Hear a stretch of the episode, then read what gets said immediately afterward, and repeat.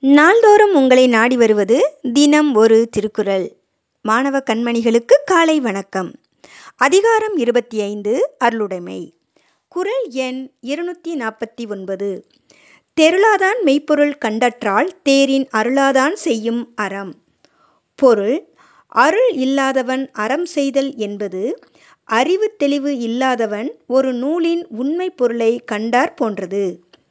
மீண்டும் குறள் தெருளாதான் மெய்ப்பொருள் கண்டற்றால் தேரின் அருளாதான் செய்யும் அறம்.